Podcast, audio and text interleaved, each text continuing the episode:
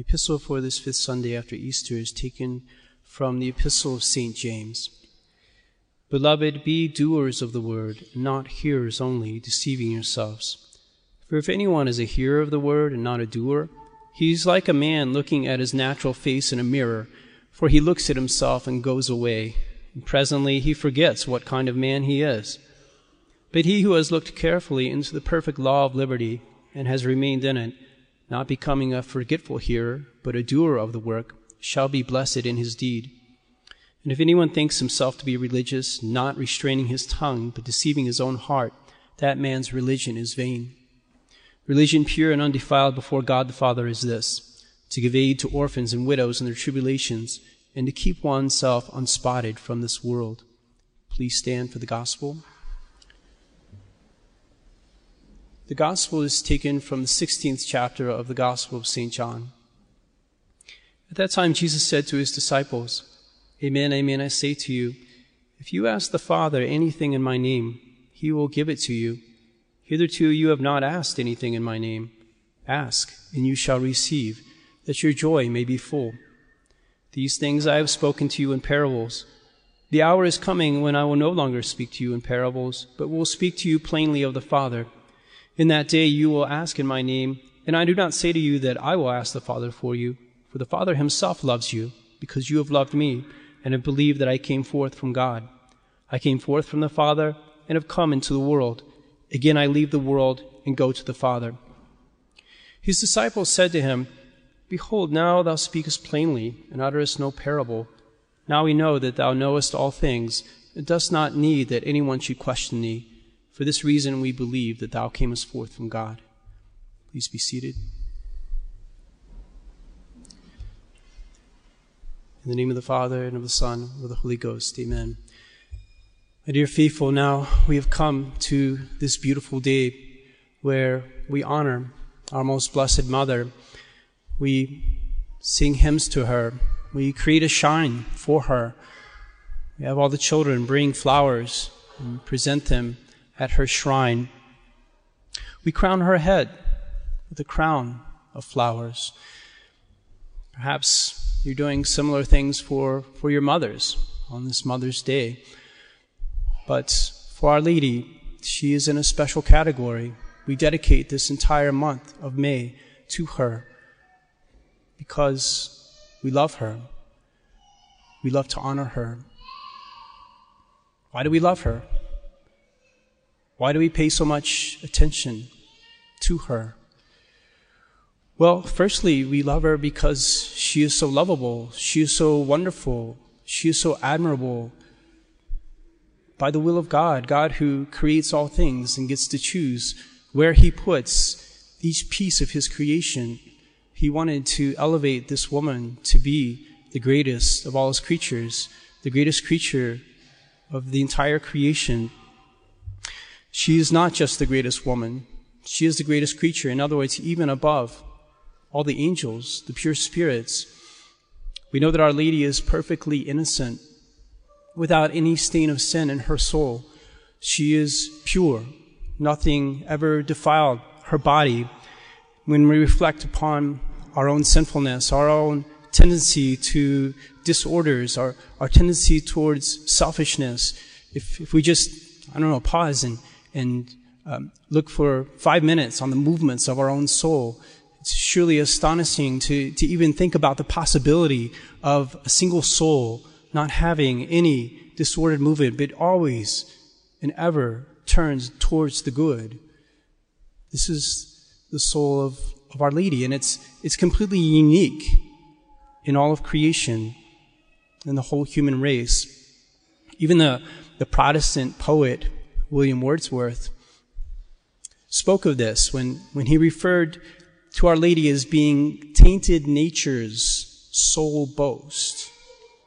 Our tainted natures are the only thing that we can boast about, the, the, the one we can boast about because she alone is perfectly untainted, perfectly pure.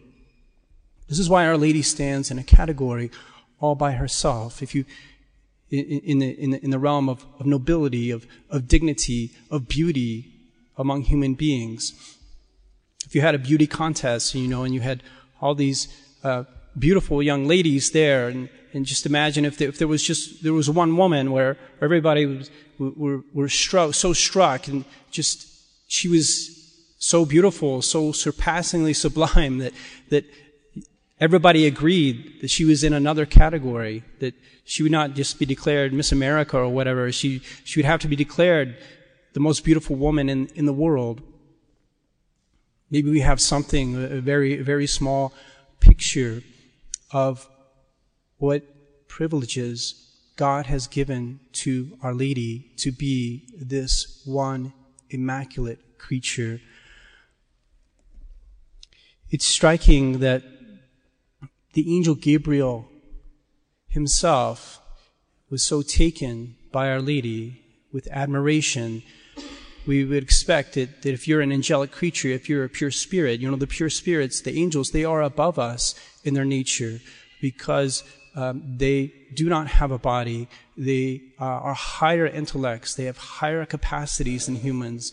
So we are below them in the hierarchy of creation. And yet, when, when the angel Gabriel comes to Our Lady, he speaks praise of her. He admires her. He, he, he addresses her with this strange and, and wonderful greeting Hail, full of grace, the Lord is with thee.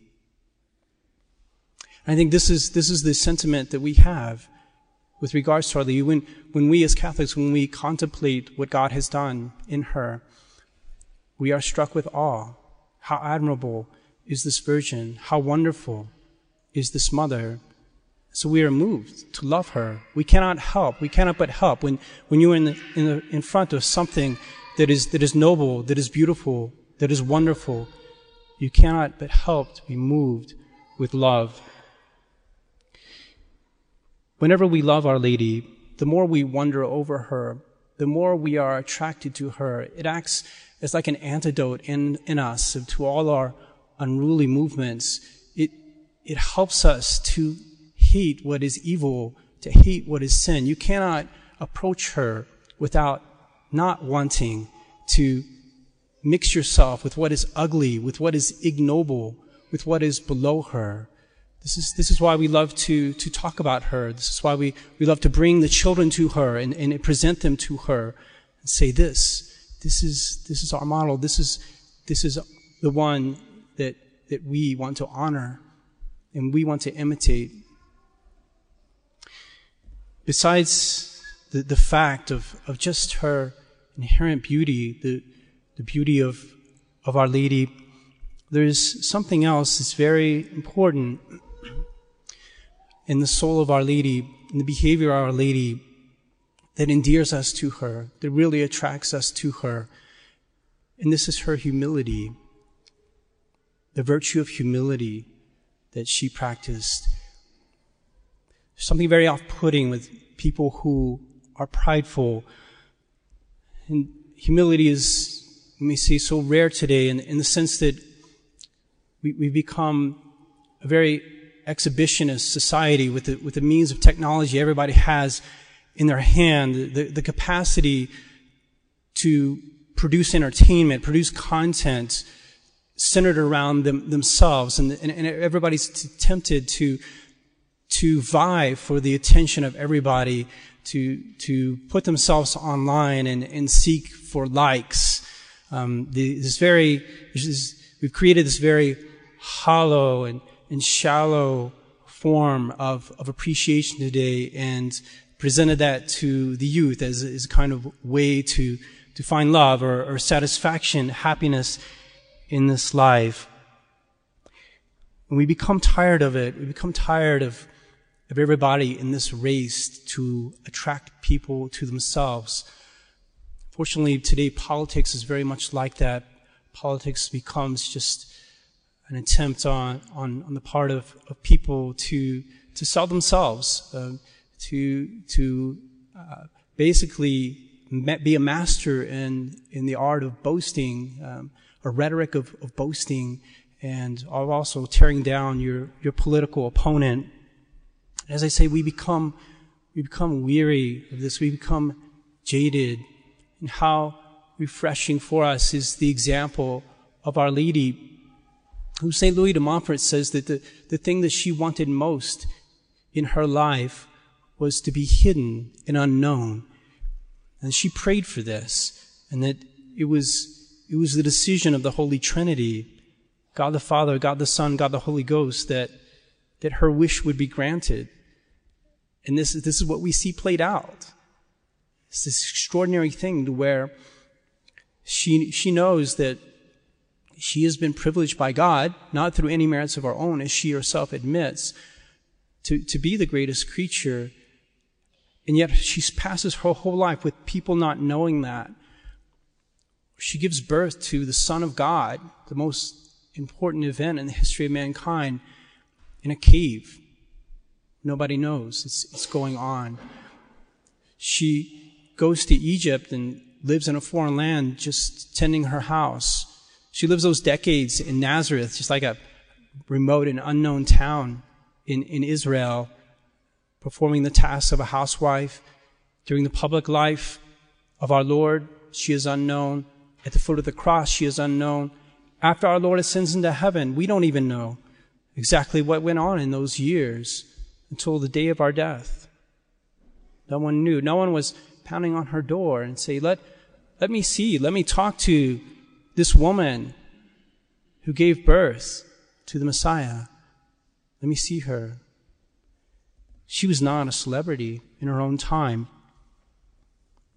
You know that the great villains of the gospel, the scribes and the Pharisees, they were, they were characterized by hypocrisy, by this game of appearances where, where they would try to put themselves forward as being something great, when in fact they were whited sepulchres, sort of pleasing on the outside, but full of corruption on the inside. They were small men posing as great men. Our Lady was like their antithesis. She was the other side of the coin. She posed as, as humble, lowly, as nothing. But in herself, she was the greatest of them all. And as I say, I mean, this, this humility of our of Our Lady charms us. It endears us to her. It gives us confidence to approach her. Even if someone is great, yet at the same time they're haughty, you don't, you admire them perhaps from a distance, but you do not want to get close. You stay away. This is not the way Our Lady is.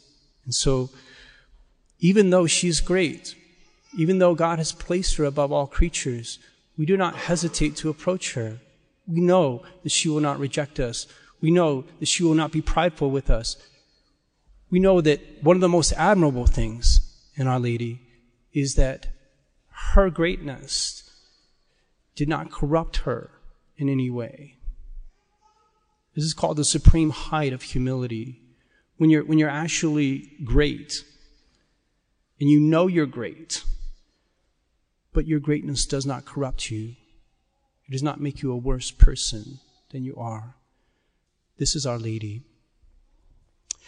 But my dear faithful, I think that the thing we, we tend to love most about Our Lady and the thing that moves us most to honor her is quite simply the love that she has for us as our mother. She has that crazy mother love that, that God has given to the heart of a woman, the special love that He created for those who bear children and bring them forth into this world where their love is so sacrificial that it is not impeded by many things that would impede the love of others, especially suffering. You think about the process of bearing a child for nine months and all the morning sickness and the, and the nausea and, and, things that, that a mother goes through and, and the pains of having this child in your womb that is growing until the, ta- the day comes for giving birth and there's those hours of painful labor finally comes forth the child that has caused all these pains. And what does the mother do at that point? She smothers the child with kisses. She embraces and showers with affection the thing that has caused her so much pain. This is the love of a mother. Of course, the child is, is not responsible for, is not, is not willfully wanting to, to injure his mother. It's, it's just the pains of, of bearing a child.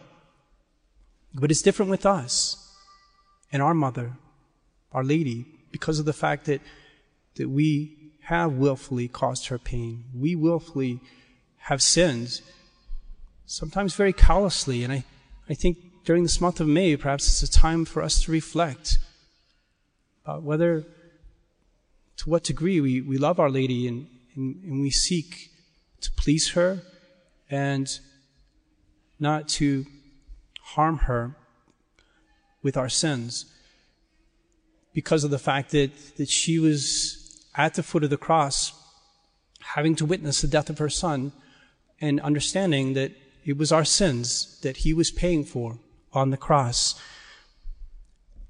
How blithely we can commit mortal sin, even though we say these words so often, hail full of grace, blessed, blessed is the fruit of thy womb, Jesus.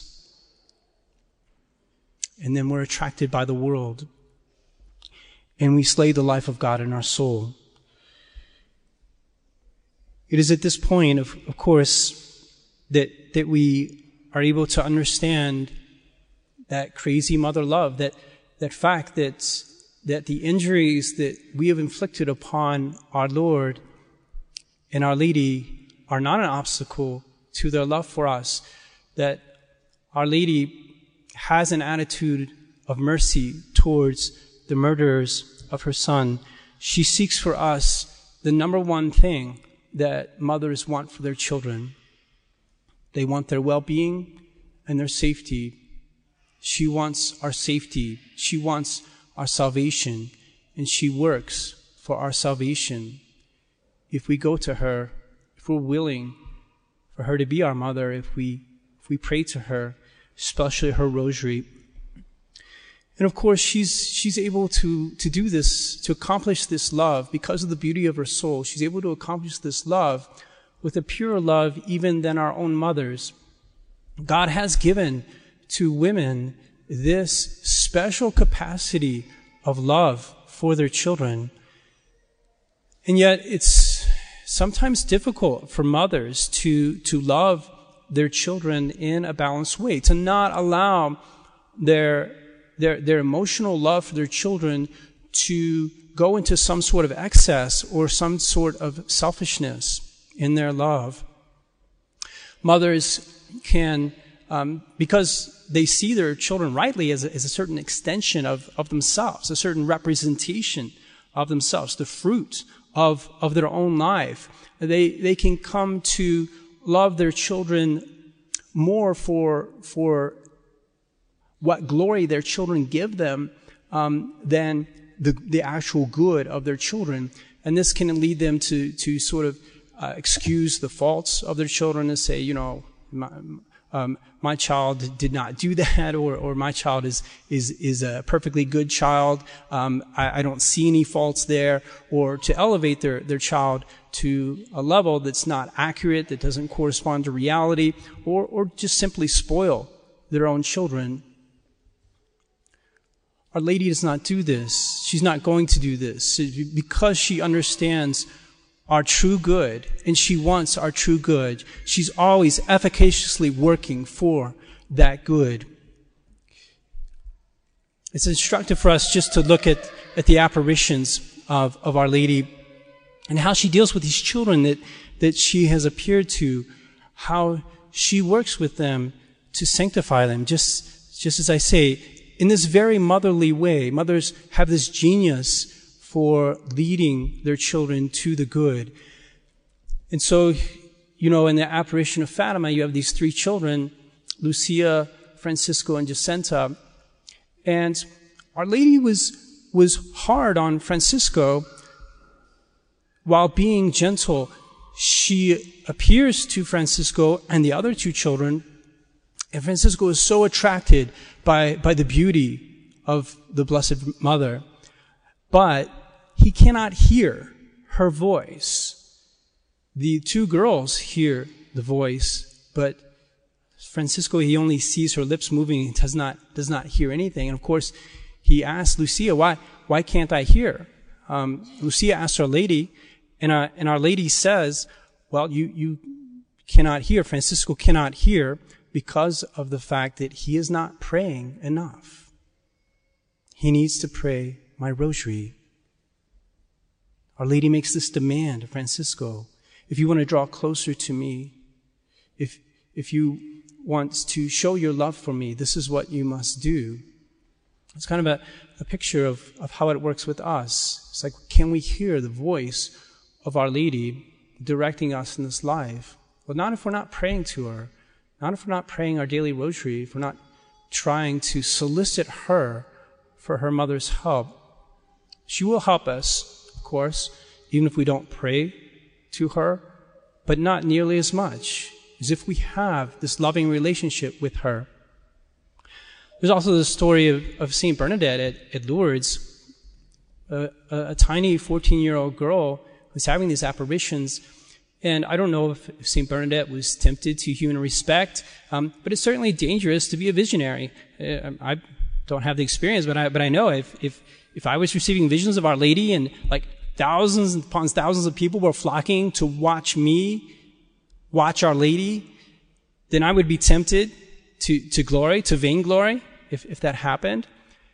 And Our Lady wanted to keep St. Bernadette safe from that vainglory. So very extraordinarily, in, in the midst of one of these apparitions, she, she asks St. Bernadette to dig in the ground. Of course, she's going to bring up this miraculous spring. People don't know that. St. Bernadette herself doesn't even know that. She digs, she has to dig in the ground and, and drink this muddy water, and she has to eat from the weeds growing on the rocks. People mock her. They make fun of St. Bernadette. It's Our Lady bringing St. Bernadette to her true good. Our Lady does not hesitate to do this, as I say, in a motherly way. One of the, the greatest benefits of devotion to Our Lady is that Our Lady shows us ourselves. She shows us who we are. She teaches the truth about who we are, and that helps guide us towards our proper direction. One of the most beautiful titles of, of Our Lady is is star of the sea. You know, there's like we're kind of on this raft in this life in the in the ocean, and there's like ocean all around, and we're like wondering, where do I go? Where do I go in this life? What what direction should I take? And we solicit Our Lady, and she's she's there to guide us. She's this bright light, and we go, we we head in that direction. We're motivated to go in that direction. So, my dear faithful, let let us love Our Lady. She is truly great. She is so humble. She is so noble. She is so dignified. She loves us so much with that crazy mother love, especially during this month of May. Um, I want to invite you to renew your devotion to Our Lady. Um, approach her, draw closer to her, um, have that desire that that uh, of, of all Catholics where, where we, we do not hesitate to, to repeat words over and over to her again as a child. Hail, full of grace. Hail, my life, my sweetness, my hope. In the name of the Father, and of the Son, and of the Holy Ghost. Amen.